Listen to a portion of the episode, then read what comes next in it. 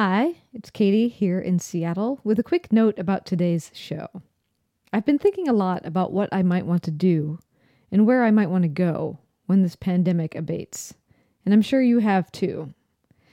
But I've also been thinking about the world itself and the creatures that live beside us and far away from us, and all of the space that we humans take up that we should be sharing better. I love sounds, and if you listen regularly, you know that. And many of you even discovered sounds like the birds right outside your window over the last two years. And my guest today really loves sounds as well. He's made a profession of it. And today, through sound, he'll introduce us to the animals that we take for granted and the animals that we love, like a lion, for instance.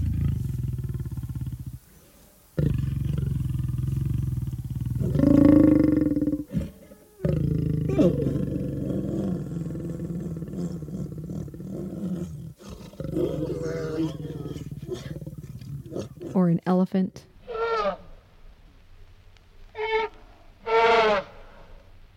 He also captures animals as they disappear from Earth forever. You'll hear some of those creatures today, too. So, this is a note that this episode contains ideas and sounds of great beauty and wonder, and also some ideas and sounds that are hard to hear.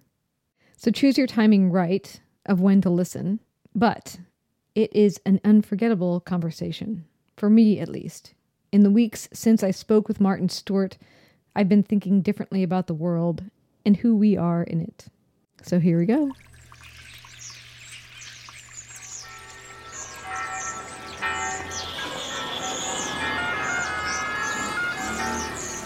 Welcome to Rome. This is The Bittersweet Life with Katy Sewall and Tiffany Parks. Hello, this is The Bittersweet Life. I'm Katy Sewall. Tiffany is away this week, but I'm joined by Martyn Stewart. He is a sound and nature recordist, born in Birmingham and living in the United States.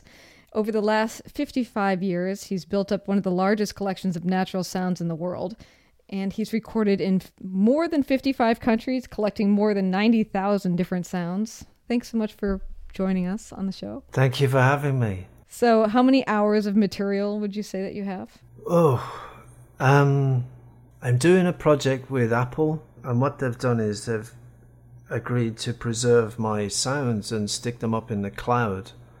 And as we were transferring data over, it took something like six weeks to get it up there. Um, and I think there's somewhere around about 50,000 hours of natural sound, 97,000 stem files, and as you say, from 55 different countries plus, you know, that's that's what I know of. There's other little countries that pop up now and again when I get asked to do a, a recording or send a sound out, and then I forget that I went there. So the other day I was looking at Luxembourg and I thought, oh yeah, there's another country there. So um, probably 60,000 hours of natural sound spanning, well, over my lifetime. So, I mean, obviously, we can't name everywhere you've been, but give us an idea. What are some of the places that you've recorded in? Well, if I say we have six continents, I've done six continents, and that encompasses Australasia, um, Antarctic. Well, it kind of fringes on there. Argentina, South America, Central America, Northern America, Asia, most of Europe, and wherever else I've left out. yeah, wow. I mean, what's it like to see the vast majority of the world? I feel like that's something most of us don't get to do. It's uh it's the most educational thing I think you can can accomplish. I think education, travel is education. You can travel around the world and get to know various cultures. Um, something I learned in America when I landed on these shores in '96 was very little people knew where places were, and if they looked out the window in Nasser and saw all this beautiful place, you know, that lasted, being able to travel uh, to all these places was something I, I never thought, well, I'm going to go to Easter Island today and I'm going to see what the weather's going to be like. It was a, a mission that I would go and do. And all I was worried about was capturing the data that I want. So a lot of places I missed out on seeing the, the other beauty. But places like North Africa, you go into the dryness in the deserts and you go from the, the north to the middle where you've got beautiful lush jungles and savannas and then down into Australasia where you've got gorgeous rainforests up into Borneo, across to Palau, and even in North America, you know, there's some of the most gorgeous places I think I've ever been to. And you have such a great sized country that you could say 50 of those states are like going into different countries. They're all different. Yeah, they really are. I guess it would be impossible when you've seen so much of the world to pick like a favorite region. Or can you? Oh, I can't do that. I, I love going back to the UK is a is a magical thing and I like to recharge my batteries, but for species recording, you want to go and do the loudest and the most density and the most number of species you can find. So I think Costa Rica is a gorgeous place. You know, if you go down to Costa Rica, you can more or less walk into the, the jungles there and record something beautiful as soundscape and there's not a lot of traffic or sound from planes that break the soundscape.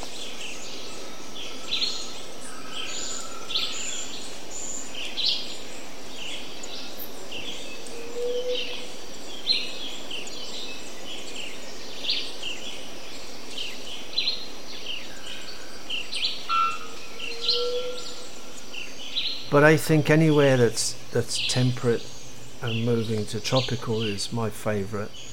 But I I normally say people ask me what's my favourite recording that I've made, and I always say it's the last one I did because I achieved something. So I suppose the best country that I've been to is the one that I went to last. right. So you're you're going to these different places on assignments, or are you choosing where to go? How are you ending up in these different places? Some are assignments, some are by choice. I did a, a job for the BBC back in 1990 something, 92. And what I decided to do was to go and record all the bird species in the world. And I'm not a birder, I'm not an ornithologist, I'm none of those. But um, I recognized there was something like 10,000 species on the planet. Mm-hmm. And I thought, okay, that's a lot of places you've got to go. So I looked at things like where the endemics were, the difficult ones.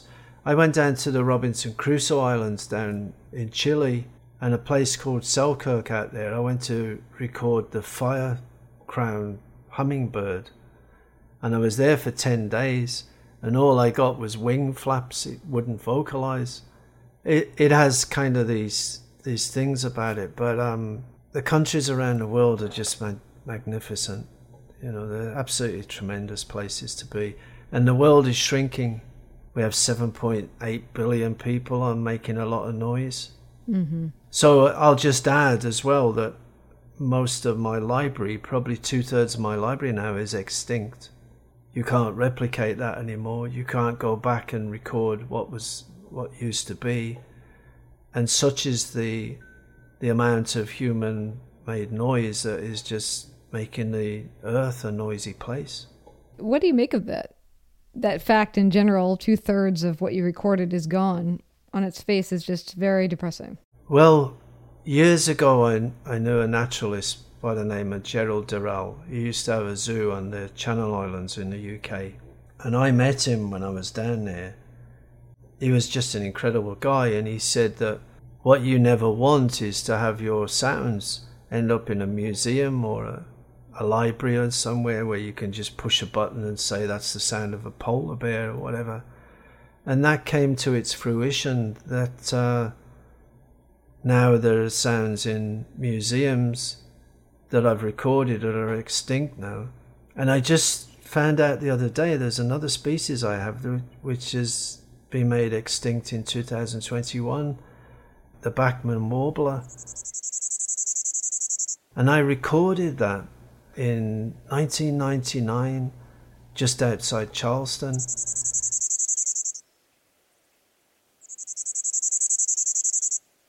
So, three species that I've recorded are now in museums where you push a button the northern white rhino,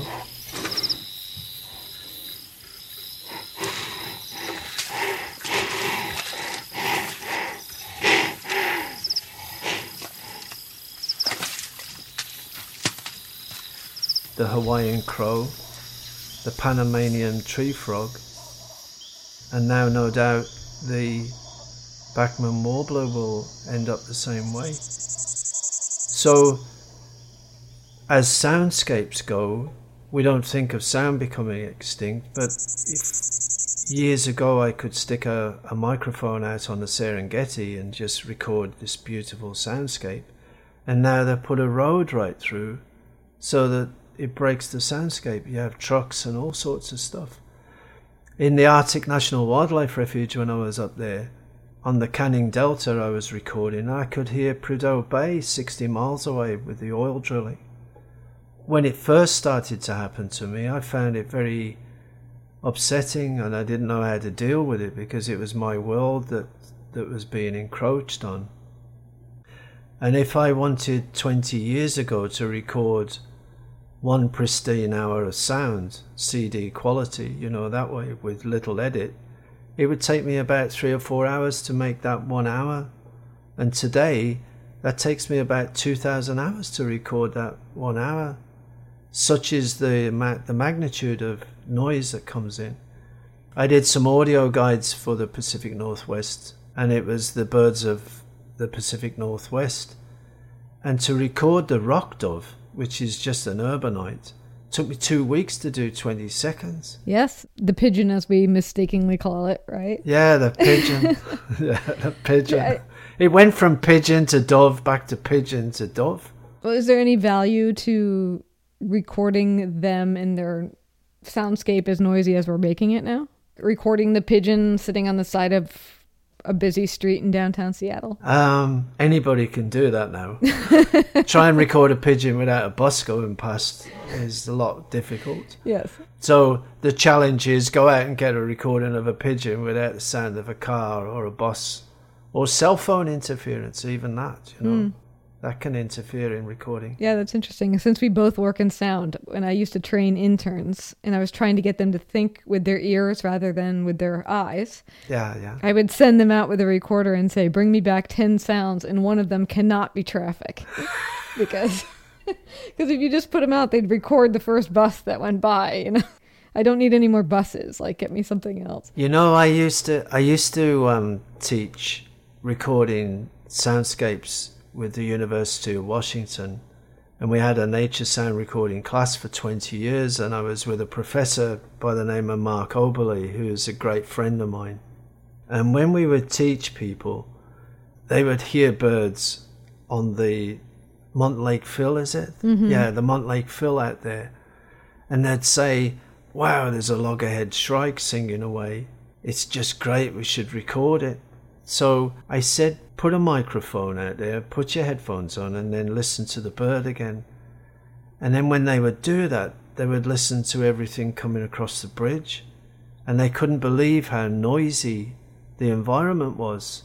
And what we do with our minds is when we listen to stuff, we filter that out and we just focus on the sound we're listening to. Whereas a microphone doesn't discriminate, it just gets everything that's out there and suddenly they were becoming as depressed as I was. so, what do you do about that depression, though? Because uh, this is the world that we live in, and obviously we can work to try to change it and to make it better. But it is, you know, sometimes it feels like it is just so far gone. And how how do I, Katy, do anything about that? Well, we have to create awareness. We can reduce our footprint or ear print. We can reduce the sounds. We can drive less if we wanted to. I think through sound it tells a huge story. The thing I used to say the most was a picture tells a thousand stories, but sound tells a thousand pictures. And we used to sit as kids, you know, listening to the radio and having our minds this whole thing that was just, you know, like this theatre that was going on, and our minds were able to do that. What I have is sounds over 55 years that used to be. So all of those species that I wanted to get have been captured with less noise, man made noises. But there are still places out there that you can go out quiet and just record. It gets harder, but the tools to go and do it, like Google Earth or Google Maps, and you can go and see places where you can get to the center of a place and measure the nearest road or, you know, motorway or freeway, whatever you call it over here. But you never give up hope. There's there's always a place that you can go into a quiet sanctuary and do that. They're just shrinking, that's all.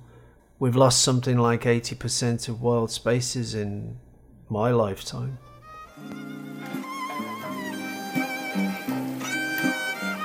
Today's show is sponsored by Sambucol. There's nothing more important than taking care of yourself. If you're not feeling your best, it's hard to be your best. Sambucol offers powerful immune support with nature's superfruit, black elderberry. My neighbor was the first person to tell me about black elderberry. She loves it so much that she even advertises elderberry on a sign in her front lawn. Nothing makes her feel better, she says. And Sambucol makes taking elderberry easy. I've been trying the elderberry gummies. They are extremely tasty. They almost taste like a dessert. I just add them to the vitamins that I take every morning. If you want to give it a try, you can get 15% off your order of $9.99 or more at sambucolusa.com. When you're there, use the promo code bittersweet15. That's Sambucol, spelled S A M B U C O L, sambucolusa.com, and use the code bittersweet15. Now, back to the show. Uh, would you say that you, with the five senses, would you say that you lead with your ears? Is sound your first thing? Sound is always my first thing. Was it like that even when you were little? Yeah, because it it's what got me into it at the age of 11. There was some great stuff that you could hear. You didn't have an ATV or a, a snowmobile when it snowed. And traffic and stuff, there was never the infrastructure. I was luckily enough to live on a council estate, and across the road was a green belt that went for miles. And there used to be this beautiful bluebell wood, and in the middle of the field was a was an old oak tree where an owl used to sit on there every night and hoot away. So at eleven, my ears were were my sanctuary, and I just loved everything that, that made sounds, except for a baby crying or a guy screaming or a horn blowing. Right. I didn't like that. But I used to lay on my back and listen to the skylark descending and ascending, and this beautiful melodious song that it would do. And I think if I wasn't able to hear that again, if I had to have the choice, I, obviously we're a visual species, but if I had to have the choice of losing the eyes or the ears, I would. Uh, I'll pass. Keep both if possible. yeah.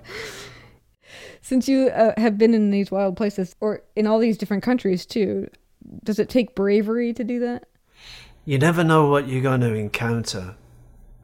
I've had a machine gun in my face, I've had a, a knife in my throat, I've had a mountain lion rip my ear off, I've had a crocodile dive out of the Masamuri at me, and I've done double somersaults to get out of the way.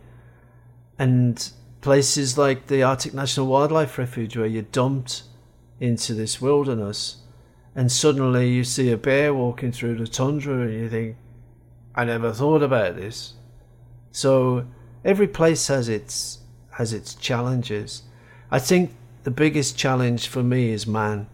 I'm not so much bothered about animal danger. I think if I became that way, if I became aware of tigers eating me or elephants trampling me and stuff like that, I, I'd never go and do what I've done. But man frightens me more so. How so?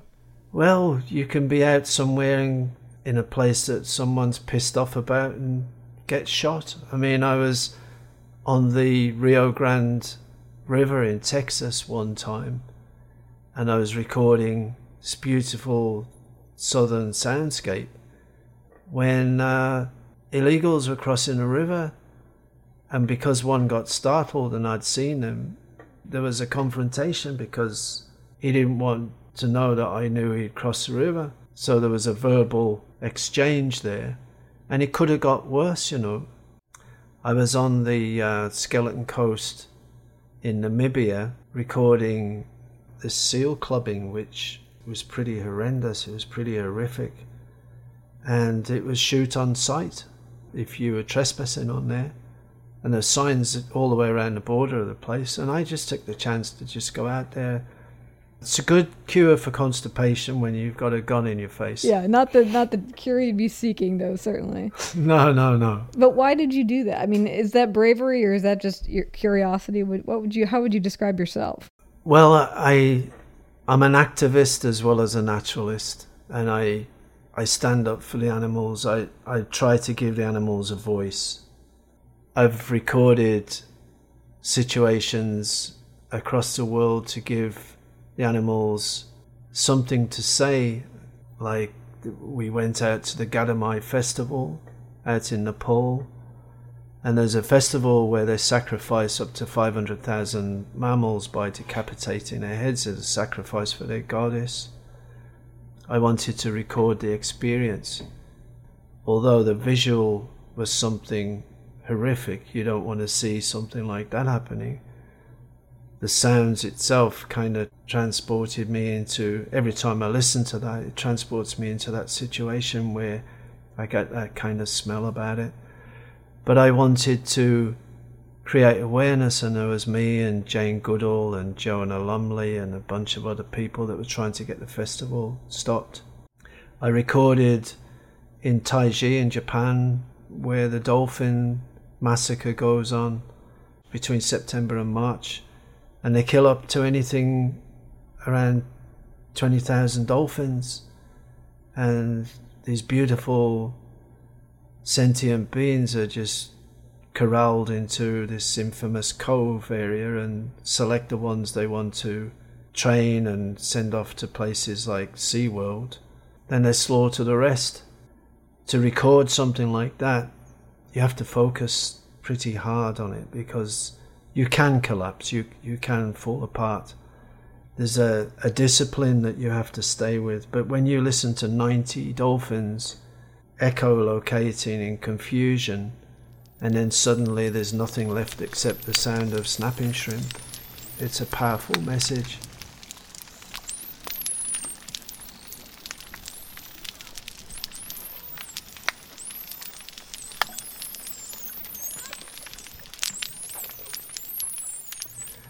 The sound of bears having bile extracted from their bodies for Asian medication is it's horrible. It's horrible.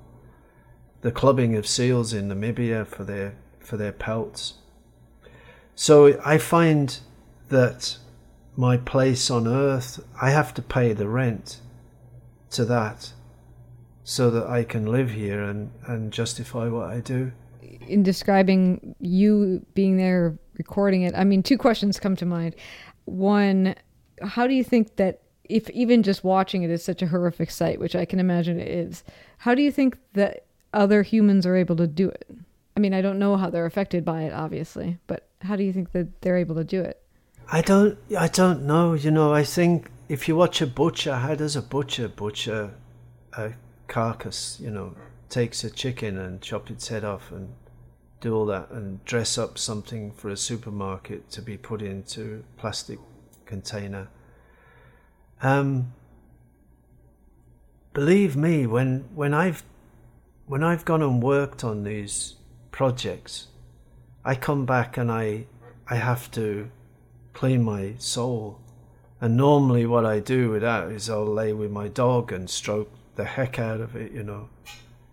And there are special people, I think, out there far better than what I am. I think those who video things. I was talking to a couple of cameramen, and how do you do this stuff? And what one of them said to me was they look through the viewfinder and it's it acts as a filter. If they actually pull the camera away and watch it for real without looking through a lens, it becomes a different situation, it's a different scenario. With sound, I've got headphones on and I'm concentrating on writing down a, a time code when certain things happen, so I'm concentrating on the thing. I sat out in Zimbabwe as a a rhino was tranquilized and then butchered for its horn. And the screams of that animal, I couldn't do anything about it. But when I'd done it, you know, back in the hotel room or back in the truck where it was, I cried like a baby. So, but again, it, it's a duty that you need to do. In the old days, you watch documentaries, wildlife safaris and stuff, and the, the lion runs after the gazelle, and everyone turns away and turns it off or puts on another show or something because they don't want to see that. And it's still an element of that. People don't like to see animal abuse. They don't want to see that at all. But then they'll eat a turkey or something for Christmas, and then they'll have something. And this, these beautiful animals I, I haven't eaten an animal for 30 years. I always said, you know, I wouldn't eat what I record.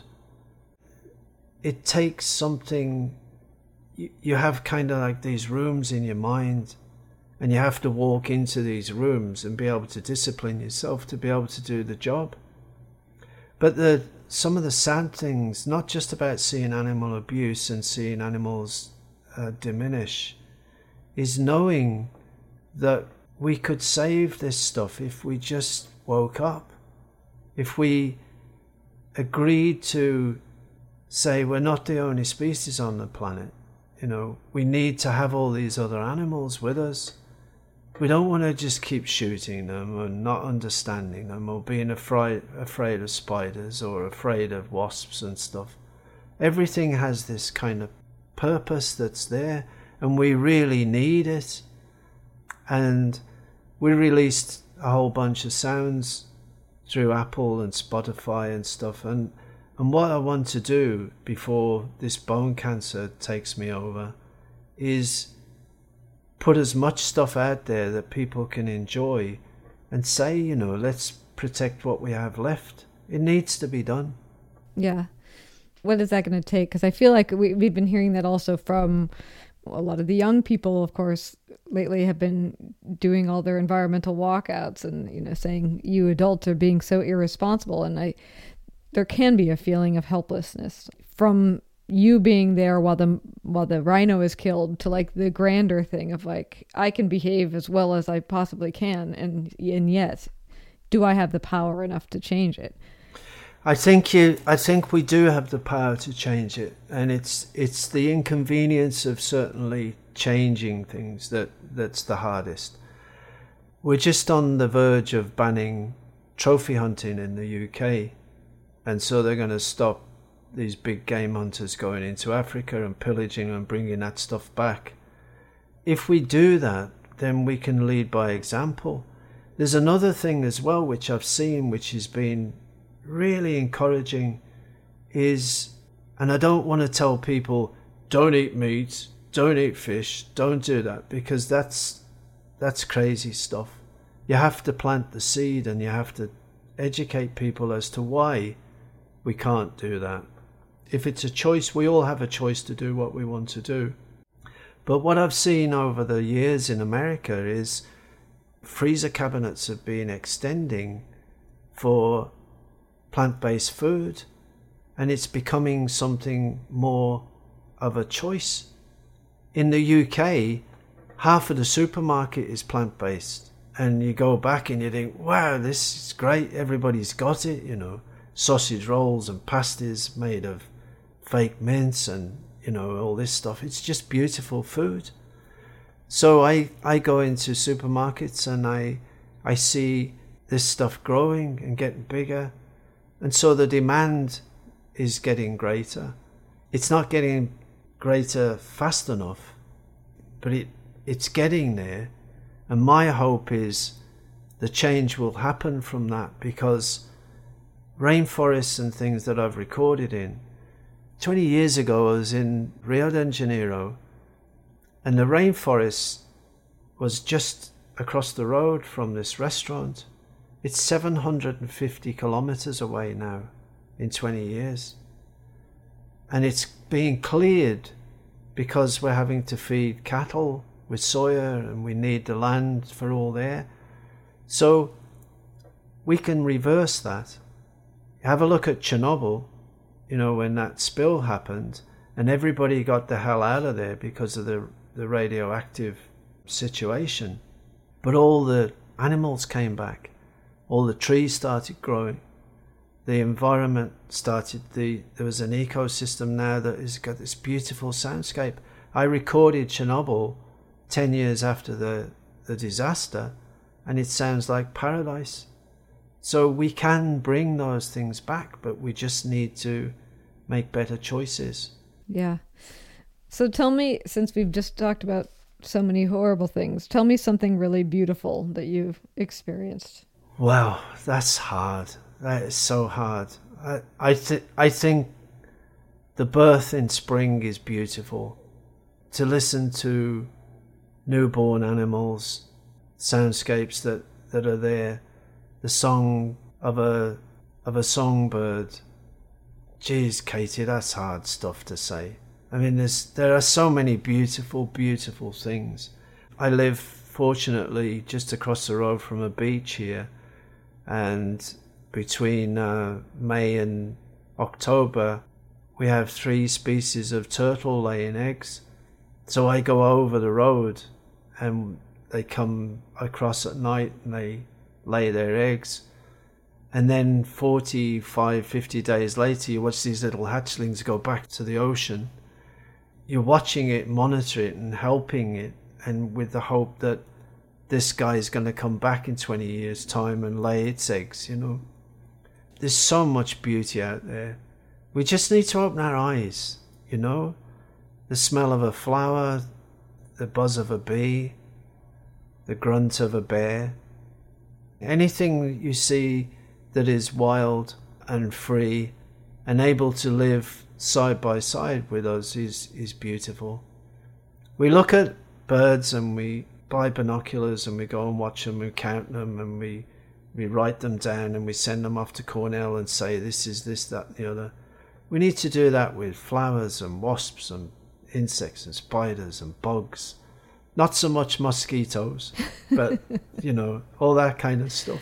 Oh yes, yes. People who are longtime listeners to the show, some of whom even like send me articles all the time, know that I'm a huge spider fan, and that I really feel like we need to rehab our our view toward them. And we have, of course, a very strong policy in the house I live in that if you see a spider, you know, you just need to turn around for 20 seconds and turn back around, and most likely you won't see it again. so that's a good philosophy. And I've also been, you know, trying to think that we do so much on our phones and whatnot that it's sometimes even in bird watching, just in your own backyard, you know, to think about that bird as being like your resident bird, like your neighbor. I told you I stuck a feeder on my office window. And so as we're talking, the birds are coming back and forth. Yes. I kind of like to think about it in that way that, you know, it's not just miscellaneous birds. These are the birds that live at my house and know that this feeder is got the goods in it, you know, and they come by every single day to check it out. It's wonderful to do it. It's you know,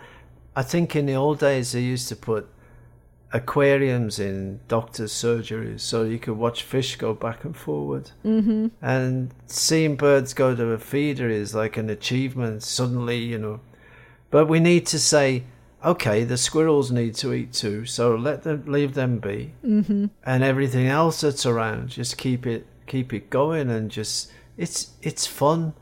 To me, it's better than watching TV. Yeah, I would agree. I told you we had a snow in Seattle recently, and uh, my whole backyard was full of bunny tracks. I knew that there were rabbits in the neighborhood, but I didn't know that this many were passing through at any given time. So now I know the secret is out. Well, you mentioned, I, since we're kind of running out of time, you did mention that you have received a fairly awful diagnosis lately. Yes. Why don't we tell everybody what that's about? Well, it was um, it was a year last April. I got my dog. His name's Sprocket, and he was going to be euthanized. And there were people telling me, "Can you go? You know, how far away from this this home are you that you can go and save it?" And I I turned up to see if I could get him, and they told me he was already put down. And then she said, Oh, no, it's not. He's still here. So I grabbed my dog. And at that time, I started to feel pains and I thought there was something not right. And I went for blood tests.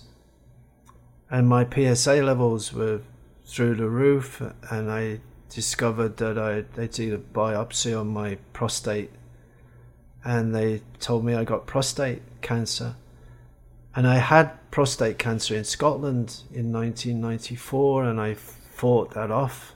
You know, I so I kind of thought I'm going to be okay because I know how to beat it, and I beat it. I knocked it back, and I PSA levels went down. I had seeds put in there, and I was nurturing a garden down in my prostate and all radioactive stuff. And then in um, December of a year last December 2020, they told me that it had metastasized into my bones and that there wasn't a cure for it. There was a tumor on my hip and uh, it was the size of a, I believe, a golf ball. I went through 30, 35 different radiation treatments. God knows how many chemo things, lost my hair, grow back and lost my hair and did all that. And they gave me three to five years to live. So I started researching a lot of things and then between December and May of last year, my growth had gone 18%, which was alarming. They said if this rate continues the way it is, you've got 13, 15 months to live and uh, I went to a place called MD Anderson, which is up in Jacksonville here, and I had these infusions and I had all this treatment, and I I religiously did what they told me to do. Um, and from May until December, my growth has been 1.9%. So it's been a total of 20% for the year, which is high, but from May to December was 1.9%, which I managed to keep down. The pain is excruciating. The um, the bone cancer is like this crushing thing, and I stand up like an old man, you know, and I I try and straighten up as I walk away. But I I've got a a fantastic environment. I can walk over to the beach and sit there and listen to the waves crashing, and it's kind of therapeutic. And I have some amazing friends, and you know, I get to see lots of people, lots of caring people. The um, social media is incredible. You're incredible. so I, I'm I'm humbled by it, and I believe I'll find a way. That I'll turn over every stone I possibly can, and I'll find a cure for it, and I'll show the doctors that you know you can't always be right. Got to be wrong sometime, and I'll I'll show them. I'll show them I can do it. I like that plan. And what has that meant for your work? It's immobilized me. I stopped doing a lot, but we have this project with Platoon, which is um, we created a foundation and a trust called the Listening Planet. What I want to do is I want to teach kids how to record in the field. I want them to get out there and I'll give them recording gear and microphones and set them up, take them there. And if I can keep my strength up and stuff, I shall start doing classes and taking them to places that, you know, you know, people just dream about and go and record nature and sit there in the woods, burn a fire and just listen to beautiful. Because even insects, you know, insect choruses are gorgeous. Things that make noises apart from man is a beautiful sound. My hope is that, you know, I can keep the foundation I've donated my sounds to that. So what I want to do is have it available academically to people who need to do research. Rather than sell it for whatever it is you know it's it's priceless to me because there's so many things there that are just gone by the wayside. And I think if it benefits somebody and and it's a tool to help save self-destruction then so be it. Hmm. yeah I love that. Would you have a suggestion of where you think I should go well, you're always welcome. You're always welcome down to Florida. Yes, where in Florida are you? I didn't even ask. I'm south of about a mile south of Cape Canaveral. So yesterday they launched another rocket, you know, and it just shot off. So you can see the rocket fly off from the house. Wow. But the the Everglades are um, three hours away. Hmm. That's a beautiful place.